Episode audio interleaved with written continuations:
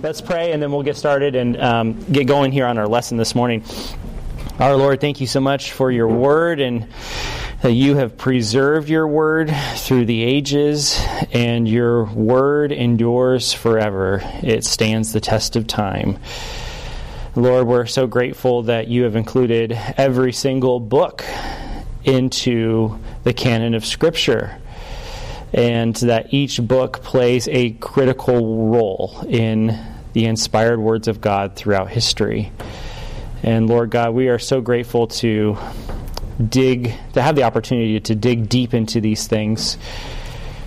Thank you so much for saving us, for rescuing us from our sin, for redeeming us from our corruption, from our wickedness. Thank you so much for calling us as sons and daughters of the King. And Lord God, we are so looking forward to the future kingdom of that, that is going to be marked by righteousness. And Lord, we long for that more and more each day as we watch our world degrade and decline. Lord, help us to be faithful in all of our endeavors, in all of our ministry, in all of our interactions. May you be magnified and proclaimed because of our life and our, our testimony for Christ.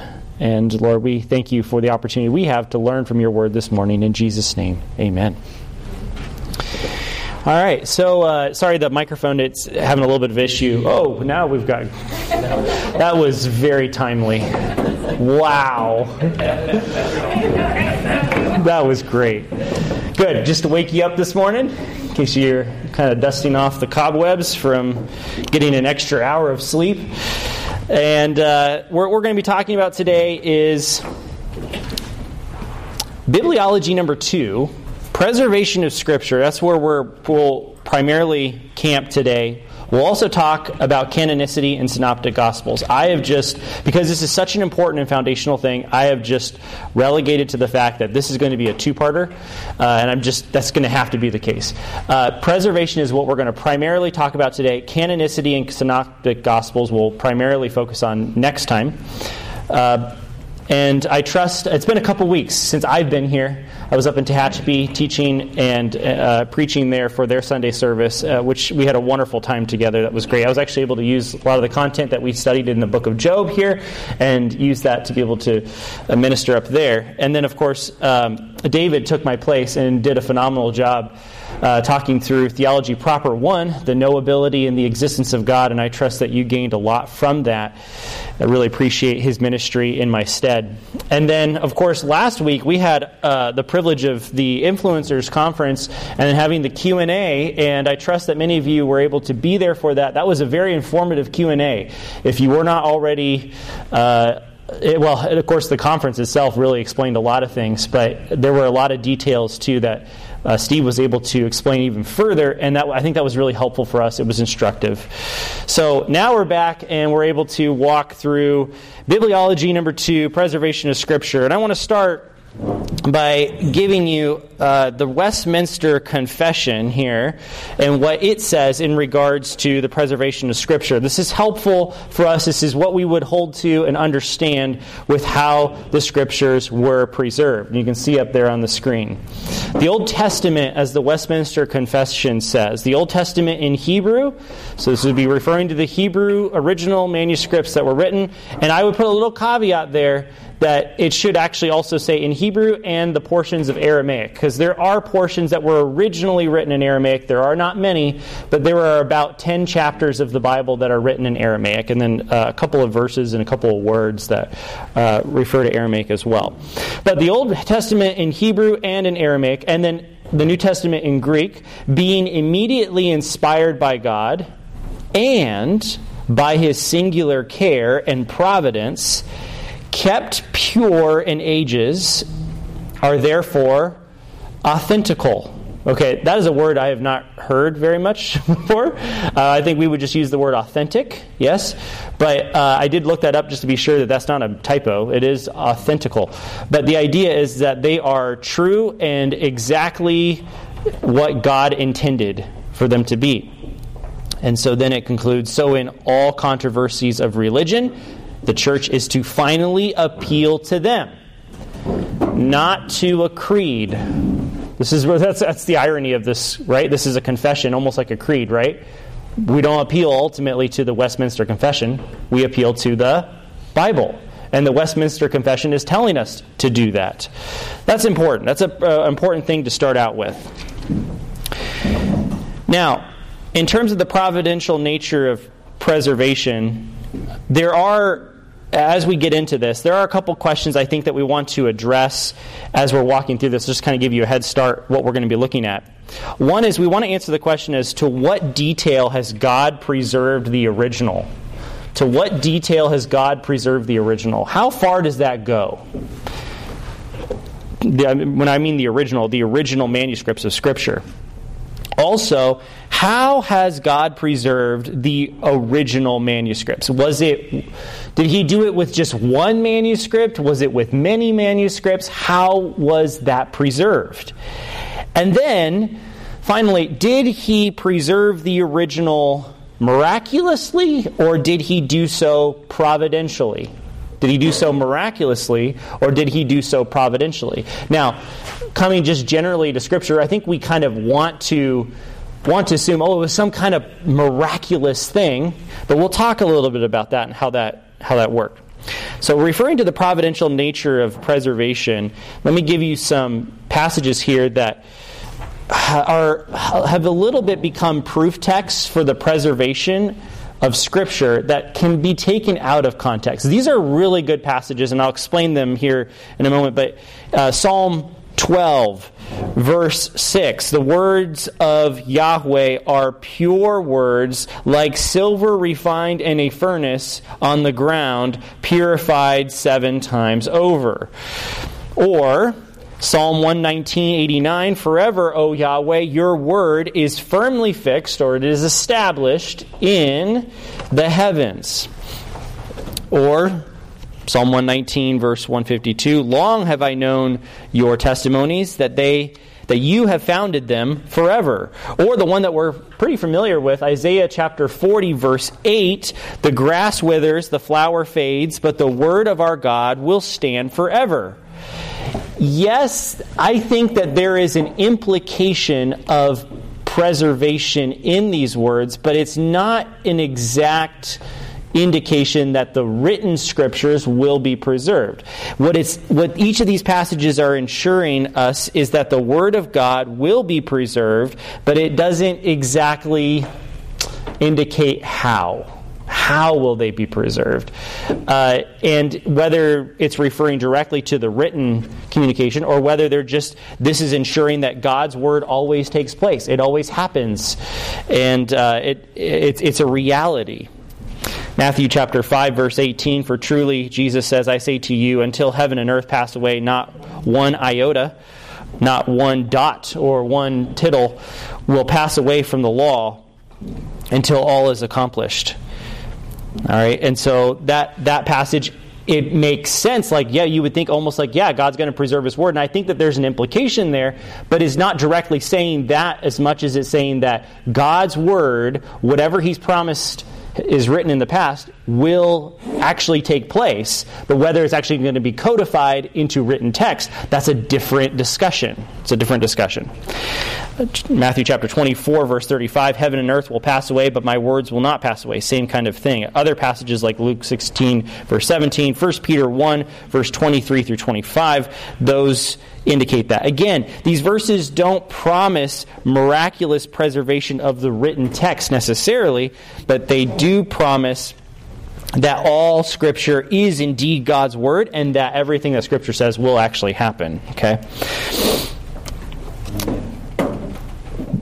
Oh, that's that point right there. Um, God providentially has used men to preserve Scripture, and I think that that's something that we need to discuss here and make clear. And we can see this as a good example in Jeremiah chapter 36. You may know the story of Jeremiah when he goes before the king and he writes essentially all of the prophecy thus far in his ministry, he delivers it before the princes and the commanders of the king, and then they're like, "Oh, this these are really important words. Like this is serious. We should take these things seriously." And they're like, "Okay, Jeremiah, go run, go hide, because the king's probably going to be really mad at you and he's going to want to kill you. So we're going to deliver these words very graciously and carefully to him and have him read this and see if we can convince him." They give it to him, and he gets so mad, he takes it and puts it in the fire and burns all of the work that Jeremiah did. Okay? You may remember that story if you've done some reading there in Jeremiah. God didn't then just supernaturally have that book reconstructed from the ashes of that fire and then it's just somehow preserved.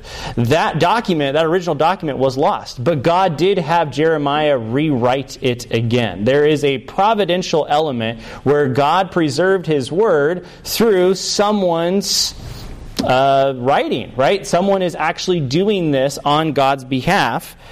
It's still God's very words, but there's a sense where uh, the, the writing itself may have originally been lost, but then it could be recopied or rewritten. We see this also in Deuteronomy chapter 17 and verse 18, where it says there, Now it shall come to pass, and this is the rule of the king, as the king sits on his throne uh, over Israel when he sits on his throne in his kingdom, he shall write for himself a copy of this law on a scroll in the presence of the Levitical priests. Okay? So we can see how we can see implications here where God is um, not directly talking so much about preserving his word at this point, but it's showing that this is what is the outcome. When men are copying these scrolls, they're copying these books, it is preserving the text. All right, now what I want to talk about here, and this is going to be, this is actually my, I'm a nerd, so this is going to get fun for me, and it may get really boring for you, but I'm going to try to make it as interesting as possible, because I think it's really fun. But how is the Bible preserved today?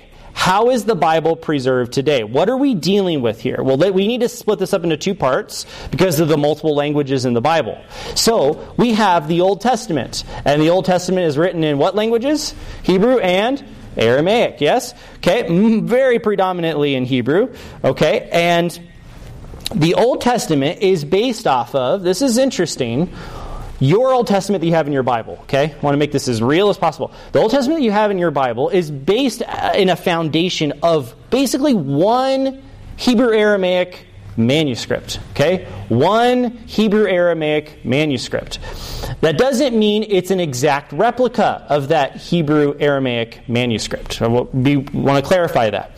But what we're basing the primary text off of is what's called the Leningrad Codex. And you're like, why is it called Leningrad? Because it's in the city of Leningrad, which is now St. Petersburg. Uh, now, this is going to be very interesting. This is where, uh, if you've done some research, you might get initially troubled by, oh, do we really have the Word of God? What's going on here? Because when you understand that it's based off of the Leningrad Codex, and you do some research, the Leningrad Codex only goes back to 1008 AD, or AD 1008. That's not very early, is it? That's a thousand years after the time of Christ. But when we're talking about the end of the Old Testament, that's about 1,500 years of time, isn't it? That's a long time afterwards. You're like, okay, so why are we basing our text off of that? Okay? Now, I'm not answering that question necessarily right away here, but we will answer that. But let me just kind of give you a quick diagram of how we're dealing with this. Right now, your Bible sitting there at the bottom is informed primarily in the Old Testament by one manuscript. Okay, so I want you to see that diagram so it's clear. That's what we're basically talking about here. Now, what's interesting, and this is what's, this is what's great and it encourages our faith so much, as we drill into this more, it just becomes more and more clear how faithful our translation is and how informed it is. Because this manuscript that was written, or I should say copied, right? That's a copy. The manuscript is literally a copy. This guy was probably, who's copying this, looking at manuscripts that were probably 200 to 300 years prior to him. That's on average what's happening when you have these copyists copying. This is really helpful information. A lot of times you don't even hear this stuff like, oh yeah, like how does this exactly work? So in 1000 AD, he's probably looking at manuscripts that were probably back to 700 AD 700, something like that. On average, that's what they're looking at. Is it possible he was looking at a manuscript even further back than that? Yeah, that's true. But it's just hard to know. On average, that's typically what's going on because as manuscripts get older, they fall apart, they get lost, they get burned, there's some kind of pillage or plunder of some nation, that kind of a thing. And the, the idea is that you're looking at manuscripts that are probably a little bit more recent, but still, two to three hundred years, that's not very. Um, that, that's still a little ways back, isn't it, for, for that person? So you're looking at about 200, 300 years, he's copying.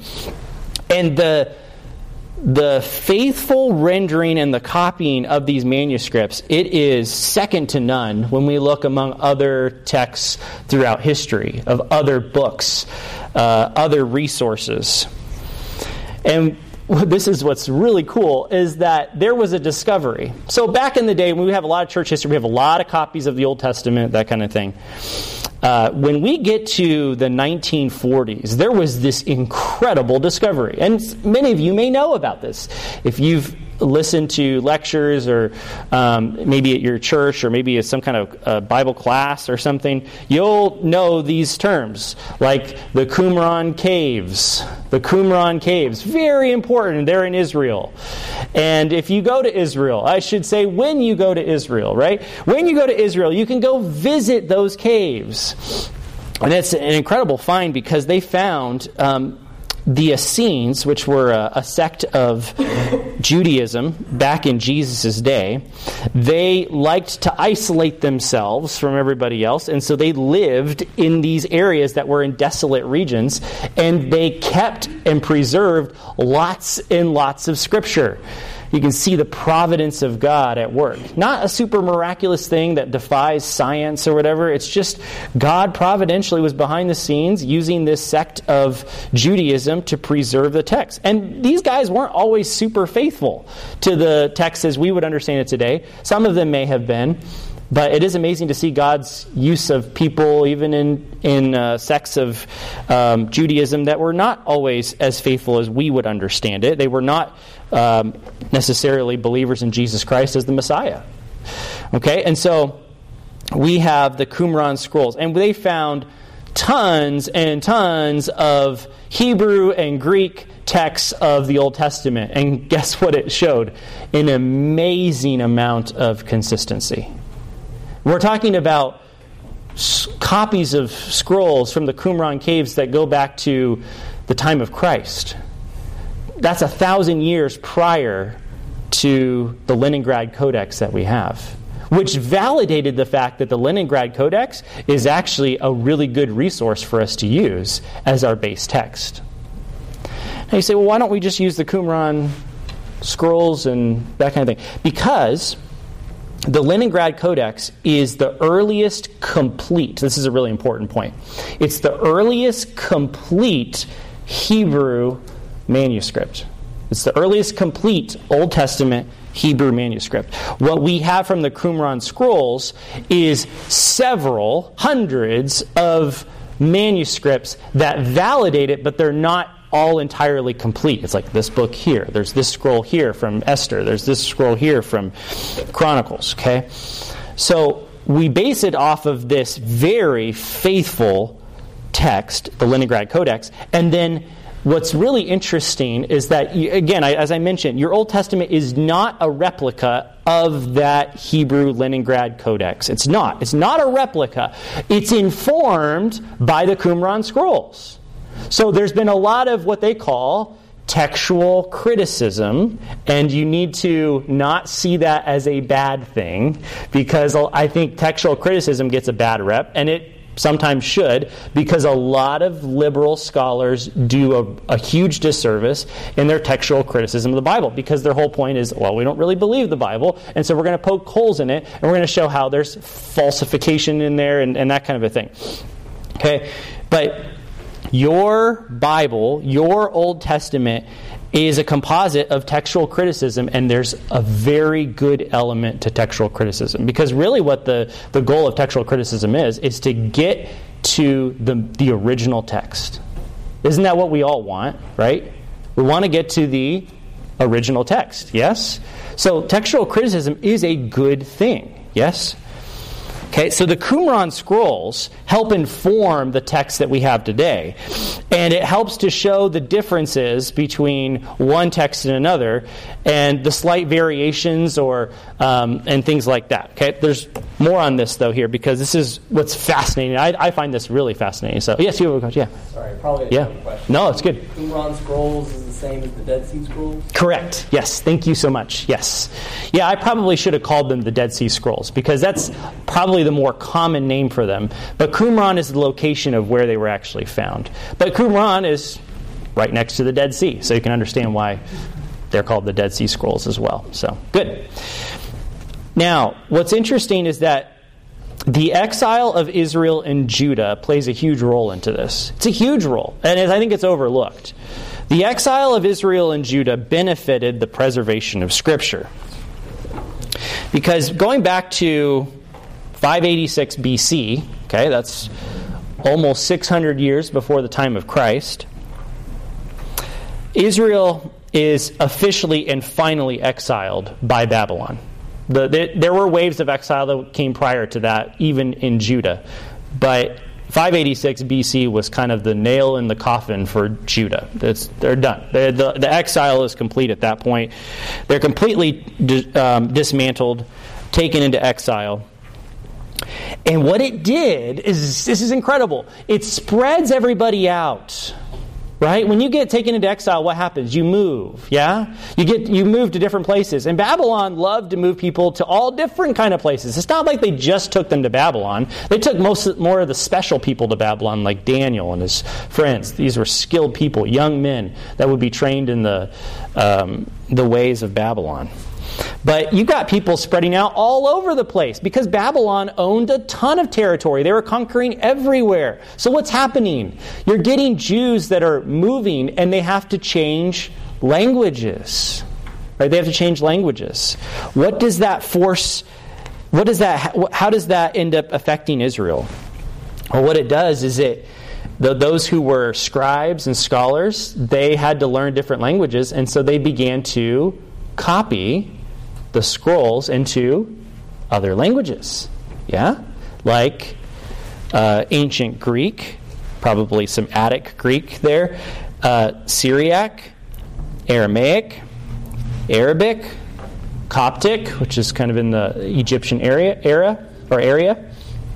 In fact, let's look at a little diagram here. That's what's basically happening here. You have Hebrew, predominantly obviously in Israel, but then you have now because of the exile, you have manuscripts that are copied into Aramaic. I mean, a good example uh, of this is that you have these what are called targums.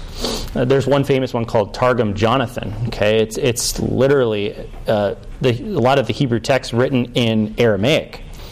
You have Syriac, the Peshitta. Okay, and and that work is comprised of literally in the Syriac language. We have obviously what comes a little bit later, which is the Greek Septuagint, when Greece takes a little bit more of a predominant role in the table of nations after Babylon and after Medo Persia.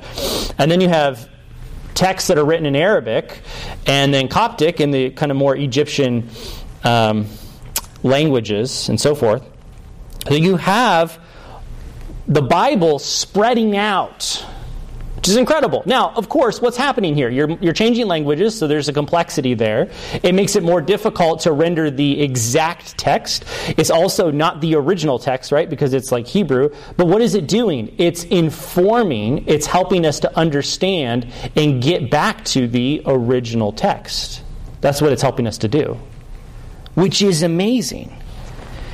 And what my claim here to you is that every word of the Old Testament was preserved because of these multiple translations of the Old Testament into other languages. That's my claim. Now, I don't have a chapter and verse that goes to that, but I would argue that's exactly what's going on. What I'm not saying is that the Hebrew Leningrad Codex that we have, right? The, the, the, the, earliest complete Hebrew Bible, or the, yeah, Hebrew Old Testament, that that is perfect and pristine and that con- contains every exact word and detail of the original text. I don't think that that's true. That, that can't be true, actually. But we have so many witnesses in multiple languages that inform the text from multiple angles that you can reconstruct the original text. And that's exactly how your Old Testament is reconstructed. That's exactly what's going on. Okay? And some very, very smart, very, very, very smart men have dedicated their entire lives to ensuring that that is so. Okay? So that's, that's an important thing.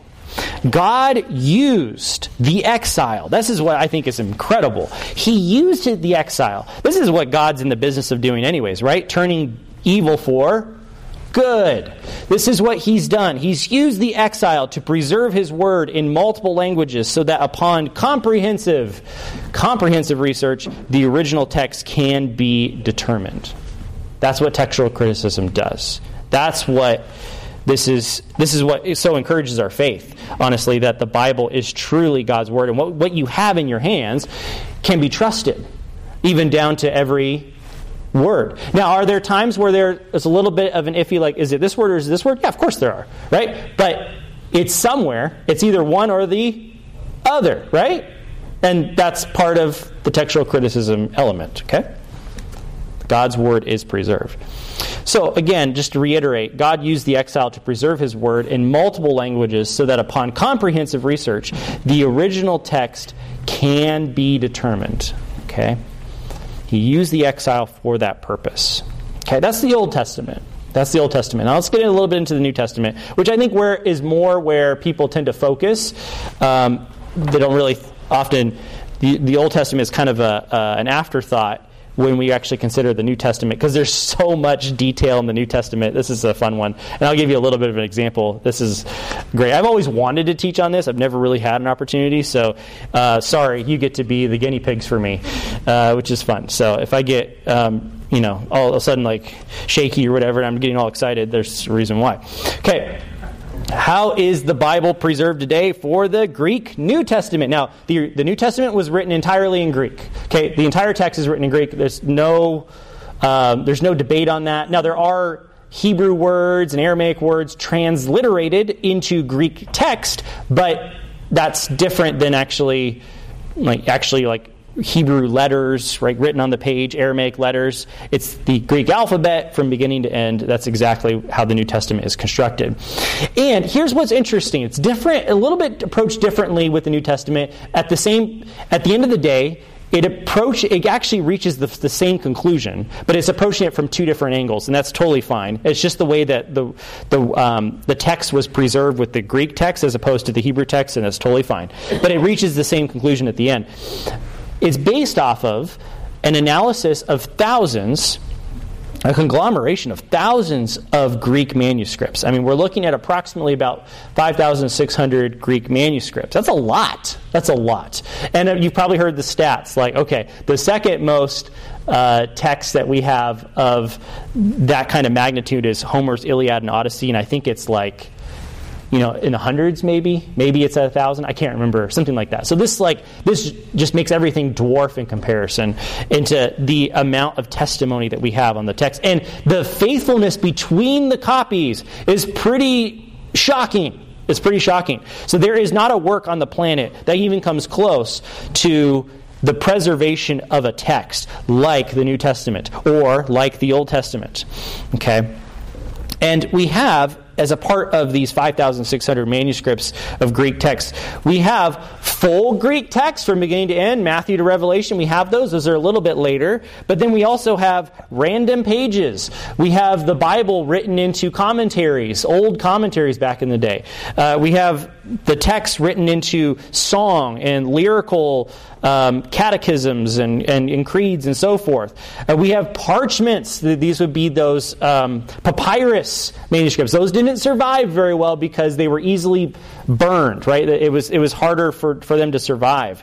Uh, when you got more into the leather skin copies as, as uh, the Bible got copied more and more, and, and, richer people were able to preserve it and copy it. Those survived a little bit better. Sometimes they even survived in fires. You can actually see one um, down at the Masters University in there.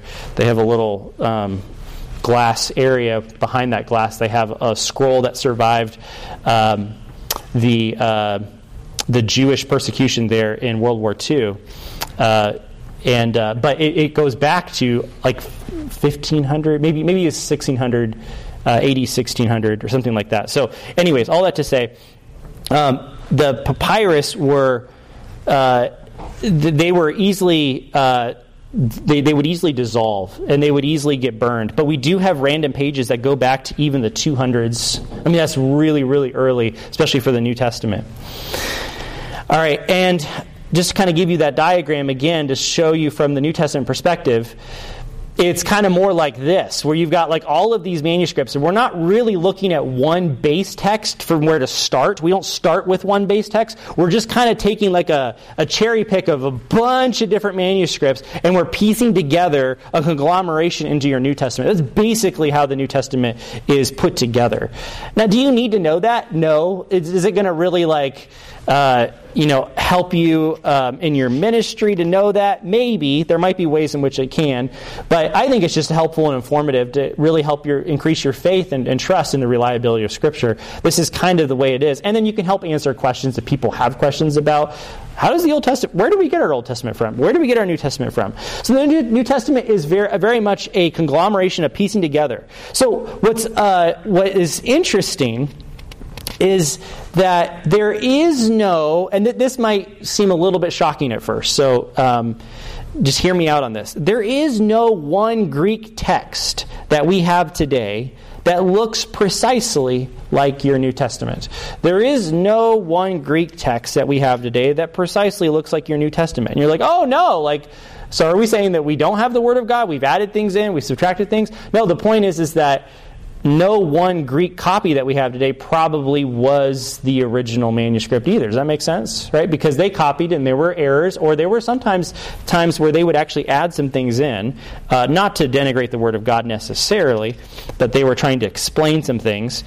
Um, and so, uh, what you can come away with, though, is that the New Testament is actually probably uh, that your New Testament that you have in your hands is probably more accurately showing the original text than any other copy of the New Testament that we have. That's what's encouraging. The New Testament that you have sitting on your lap or on your table is probably more accurate than any other Greek text that we have uh, that we have discovered and we have found. Okay, that's important. Jerry, are you referring to translation then when you say that? You mean like translation translation into English or into like the legacy standard or more English? Or? Yeah, what I'm saying is um, that's a good question. Yeah, um, the Greek the the text which like the Legacy Standard Bible, the English Standard Bible, the New American Standard, even the King James Version, those versions are resting upon a Greek text that's been pieced together through textual criticism because um, that's probably far more accurate than any other copy of manuscript, like a like a full-on copy. If you go visit a museum and actually read that in Greek, our Bible is going to be more accurately the original than that copy because of copyist errors and things like that and traditions that multiplied those things over time. So, great question. Yeah. Yeah. And there are, that's actually kind of leads into this, there are 95 um, 90, 95%, there are variants in the New Testament, right? There always are when we're dealing with this kind of a thing. Even in the Old Testament, that's true.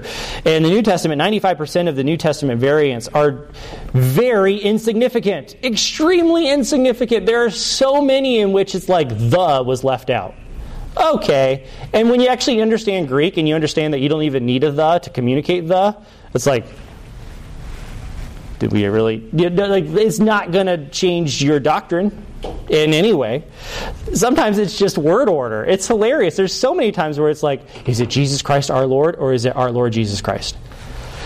Well, you know, it's not going to really matter one way or the other. Now, do we really want to know the word order ultimately because we believe every word inspired, right? We want to get down. The, we do. That's why we go after that. And we actually seek to figure out was it this order or was it this order? But at the end of the day, is the implication going to really affect anything for you? No, it's not. That's like 95% of them. 95%. That's not that big of a deal. The other 5%, they have worked painstakingly to figure those out. And even those 5% aren't really serious doctrinal issues at all.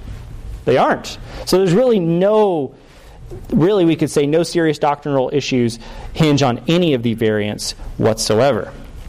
And this is my favorite part here. So let me kind of step back here for a moment, talk about this.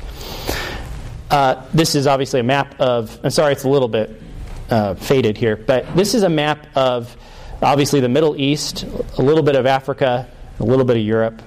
Okay.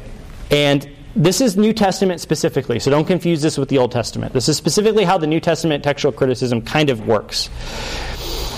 We have a text that goes back to the 300s. This is really interesting. Um, there was a guy who visited Egypt, and um, according to how the story goes, there were Egyptians that were, on a cold night, were trying to warm themselves by a fire, and they were just throwing random scraps into the fire to feed the fire. And one of the scraps that they were throwing into the fire was a full copy in Greek. So it's Greek Old Testament, right?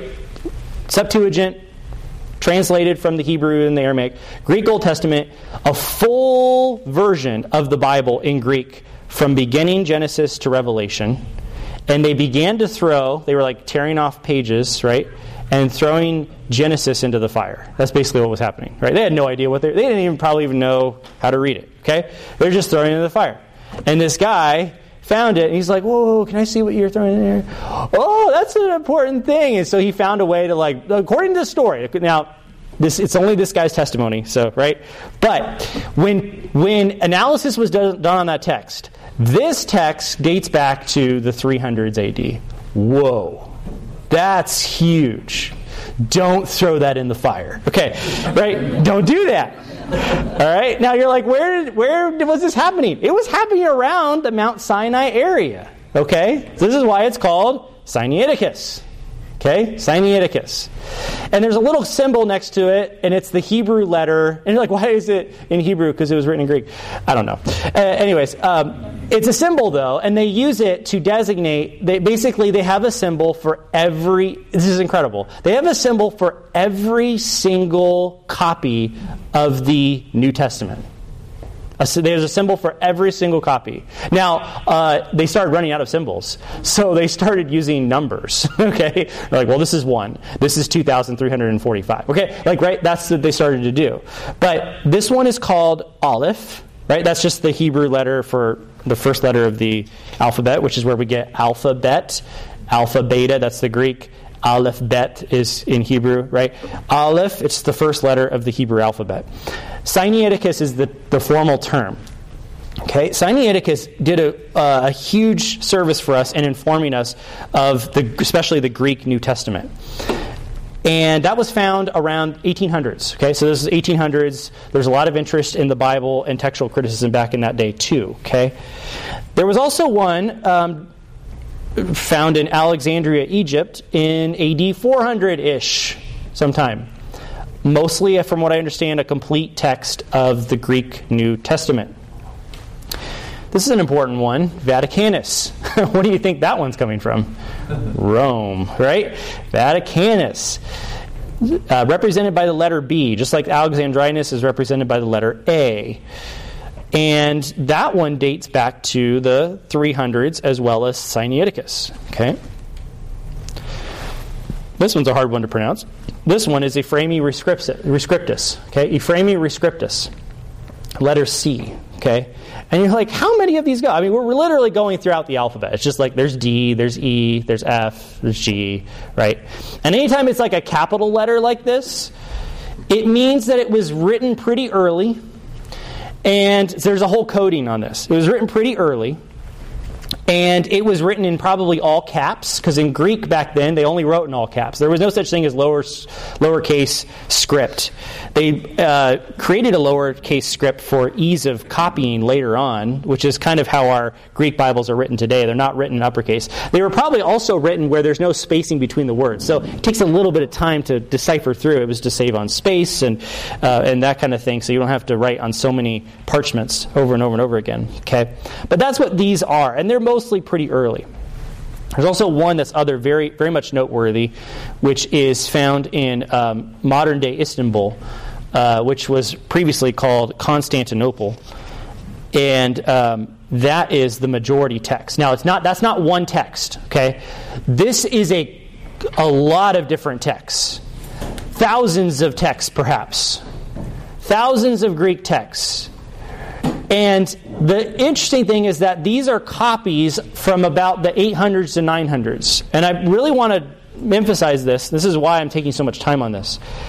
Is because the King James Version, if you enjoy the King James Version, that's a good thing. Don't don't throw your King James Version into the trash. Okay, it's a good translation. The King James Version is primarily based in the majority text. It's based in the majority text.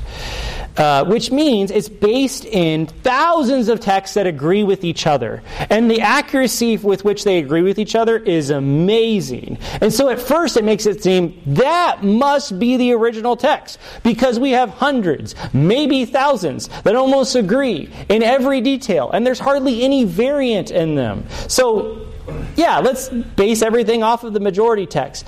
But that's not quite how textual, can I use the word evolution? Textual evolution works. That's not how it develops. Because the majority text is all coming from one location. One location. Very important point. Why is that important? Because if they're all based in 800s and 900s, what's happening? If they're all in one location, what's happening? You have uh, scribes that are copying the text from probably one copy that was their what? Base text. Does that make sense? The problem is is that how do we know that that base text was truly the original manuscript? Especially when these copies are 800 and 900, they're probably looking at copies that are what? 300, 400, maybe? Maybe 500? Does that make sense? Right? They're looking at probably one copy that was their original text that they began to proliferate all of these other copies in modern day Istanbul, Constantinople. And of course, this was uh, done primarily in this area because you know maybe the history of Const- Emperor Constantine and how he really changed the whole map of the world when he converted to Christianity, at least on paper, right? And so then Constantinople becomes the hub of everything almost Christian, yeah? So then, of course, there's going to be thousands and thousands of copies over the years, and they're just going to be copying, copying, copying. And of course, during this era, you have the rise of the Catholic Church and, and all of that. It's being codified, systematized, all of that. Uh, these are good and faithful texts. I don't want to, you to look bad upon the majority text. They're just not as, I would argue, authoritative as what? Earlier texts. And the point is, is that they are not cross-checked well because they're all like in one location. They're not cross-checked well by what? Other texts. Okay? So here's here's where if you're like I'm totally lost. I have no idea where you are. I don't, you know, I'm not getting anything out of this. If you can get one thing out of this, I want you to understand how textual criticism works, especially at least with the New Testament. Sinaiticus 300 pretty much a complete copy, especially of the New Testament. And then Vaticanus 300, mostly a complete copy as well. The key is, is that in your New Testament, when those two align and they agree with each other, bam, that's probably what your text is. That's it. You're like, why? Why is it that you rest on those two? One, because who are they probably copying from? Go 300 years back. What's 300 years back from 300? Almost zero, right? The New Testament was written in 50 to 100, right? So they might be looking at the what? The original text. Does that make sense? Okay? Secondly, how far apart are they from each other? Very far apart. Does that make sense? How do you get almost the exact same text in Vaticanus and Sinaiticus, and they're both 300, unless what? And, so, and they were they were copied. They were literally were copied that far apart from each other, unless they were what? Looking at the probably what was the original. Does that make sense? That is how the New Testament is built. It's built on mostly on the back of Vaticanus and Sinaiticus. It's incredible. That's how we know the difference between one text and another. Now, do these other texts have a huge play? Yes, they do. Alexandrinus comes in and, and, really helps a lot. And it's really great when you have when you're saying this text is demonstrated in Sinaiticus, Alexandrinus, Vaticanus, Ephraemi Rescriptus. It's like, yay! So when you see A and B and Aleph and C all agree with each other, and then you see the majority text differ, what's going to happen? They're going to do what? Probably go with A, B, and C and Aleph. Because they're earlier and they're spread out. And they're probably looking at the original. Whereas the majority is later and it's borrowing from copies of copies. So that's why there are some issues when people are really get King James only. A, it's a big problem because they literally have to ignore the way that textual criticism works and how the text came to us. That's why we prefer translations like the Legacy Standard Bible or the New American Standard or the English Standard Version. Pretty much every other Bible, uh, English Bible, is based on that. The reason why the King James typically is still revered is just because that's tradition. That's it's generally a tradition thing. I know that um, there will be guys that will try to argue that differently, but it's it's really not based in a, a very good argument. That's basically how textual criticism works. Now, I think this might be a good place to stop because that's a lot of nerdy stuff, okay? Uh, do you have questions on that? Um, we're not necessarily stopping here yet. you're like, you're actually going to stop early? Uh, yeah, Jill.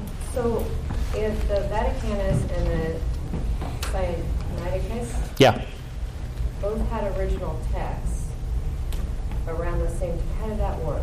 There's yeah. ultimately only one. Right, right, right. That's a good point. Yeah, yeah, yeah. Um, they may i should say that one of them probably was looking at the original but the idea is is that they're looking at what we would almost call immediate copies if that makes sense right copies of the original that were around that same time which the likelihood of that copy being inaccurate is very little that makes sense. So thank you for clarifying that. That's a good point. Because obviously they probably both couldn't have been looking at the original unless someone somehow traveled across the Mediterranean Sea and delivered it over there, right? And that's possible because we're talking about still a couple decades that perhaps the difference between one text being copied and another. But at the same time, it's probably it, what they're doing is they're looking at either immediate copies or close to immediate copies, or perhaps close to the original. So. Yeah, that's a good clarification. Good. Yeah, Derek. What about like how they find out that these things are dated, what they're dated, like how, what do they use to say, oh, that's 300 AD? Yeah. So, I, you know, I'm a little unfamiliar with the science behind that. There is a, I think there is a way to, um, to do some kind of a dating. It's not like you know, obviously like carbon dating with rocks and things like that. There's a little bit of a different method there. But a lot of it is actually based out of the material that it's on. Most of it is based on the material. If it's papyrus, it's almost exclusively 100, 80, 100, maybe 80, 200. They stopped using papyrus because they realized how flimsy it was. And, you know, Christianity became a little bit more systematized and more people could actually afford more expensive materials. As you get, uh, that's one of them. The other one is the script. The script kind of changed and evolved over time. Not the, the words or the meaning of words or anything like that. It's just the way that they wrote. There was a style. And there are actually localities, different localities have different styles. It's so funny, like different handwritings and different, you know, things like that. So they use that, and it's a pretty sure way to indicate the general time frame. That's probably also why they don't have an exact date, right? They can't just like, oh, it's down to you know, this day and this year. They don't have that, obviously. They're kind of looking at more of a century of time, and that's why I'm putting like 300s, 400s, because that was about that time that they were doing that kind of writing. And then you can just kind of tell the wear of the text too uh, over time. There's a little bit of a, a, a visual analysis there as well. So, yeah, it's a good question. Good. Other question? Yeah. I just think it's fascinating that you know, we went to Israel with Dr. Prasante. Yeah. So on our way to um, Masada, everybody knows Masada. Yeah. Go past Qumran. Yes. And so they're pretty sure that, you know, they say, hey, you, the Romans are coming. You better think about, you know, what you want to do. Mm. At that time, they took all the scrolls and hid them into the mountains. Yeah. And then they figured they'd go to Masada or anybody else. When he blows over, they'll come back. Yeah. Of course, we know at the end of the story, and for 2,000 years, nothing. 1947 months within Israel becoming a nation. That's right. And for the next 10 years, they discover all 11 caves. Yeah. The sense of humor God has. it's really. As, as you look and see what's happening today. Yes. It's And really you timely. see those in a museum, and you're going, you're reading things like, you know, we found 600 portions of the Old Testament, and they come around and say these are non-Christians, saying Mhm. that what we have today Mhm. is exactly what we have then. There's a few Mhm. things like a period or like the context That's right. that and you can see those. Yeah. It's fa- it's just it just chill. It's chilling. Yeah, and I think that's why so many liberals are so interested in the Bible because it's so faithfully preserved. It's un- it stands out li- unlike anything that we have in literature. Uh, that's that's excellent, and I thank you for that context too because that really helps to explain some of the the background there. And uh, boy, I hope you get a chance to go to Israel someday. I mean, don't go right now, but go soon when things calm down. So yeah. just uh, the nerdiness, like the paper, or what did they primarily use? Was it leather? Was it Hmm. what? What was that material? Yeah. And just a side note, I had the blessing of seeing the maybe others have uh, the uh, Museum of the Bible Hmm. in Washington, which is fabulous. Mm. But interestingly, they had a rabbi there who tra- who actually hand rewrites the Old Testament. Wow. He had to be trained for, I don't know, 20, 20 30 years. and Jewish families still purchase Yeah. handwritten copies. Yes.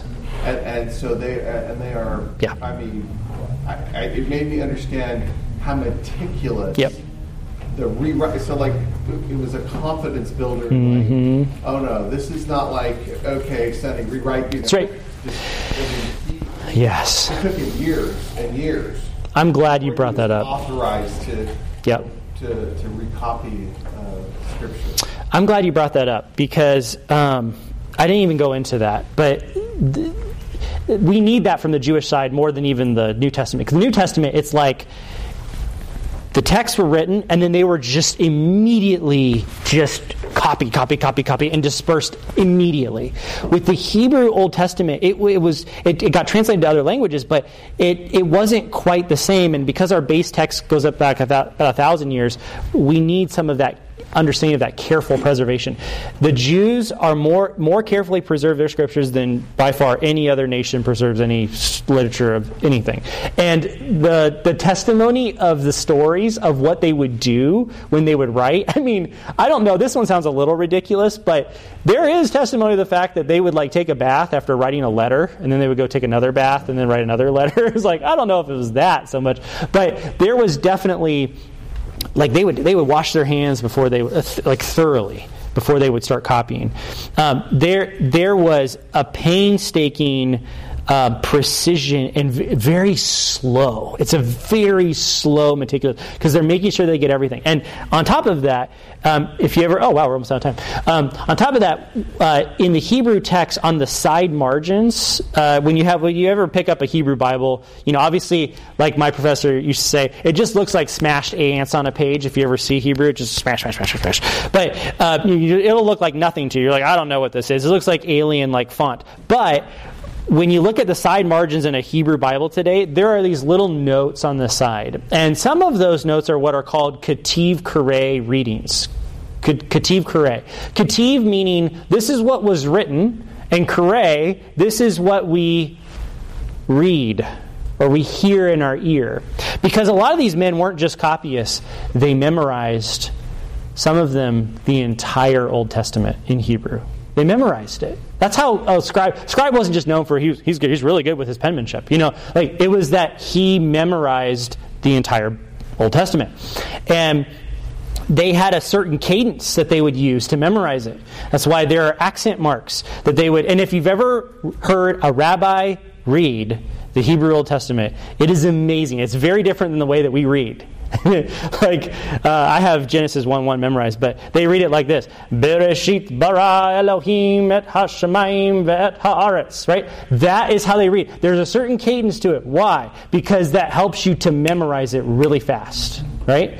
You have the cadence, and that helps you to know where is the emphasis of the syllable. Is it on the wrong syllable, or is the em- emphasis on the right syllable? Right? That's the point. Like you got to know these things because Hebrew needs that cadence to understand the text. And they would do the Ketiv Qere when they would be mem- they'd have it memorized, and they come across something like that does it. That's not what my memorization has in my head. But they cared for the text so much that they would go ahead and take what was on the copy. That's not what I remember memorizing, but I'm going to write it in the text anyways. I'm not going to change it. That's exactly what the copy said, but I'm going to put a little note off to the side. This is what I would read. Just so that they would be faithful down to every letter. That's how painstaking it was. So hopefully that gives you encouragement in your faith. You can trust your Bible from beginning to end. Every word is inspired, and God has preserved every word. Okay? We didn't get through the whole thing of preservation. That's okay, because we'll pick it up next time, uh, probably next week. So, all right, let's pray. Father, thank you so much for this wonderful time around your word. And Lord, we're so grateful that we can trust your word and we can take um, great hope in it, knowing that you have ensured that it is preserved. And we're so thankful that you have truly shown forth your glory in the preservation of your word.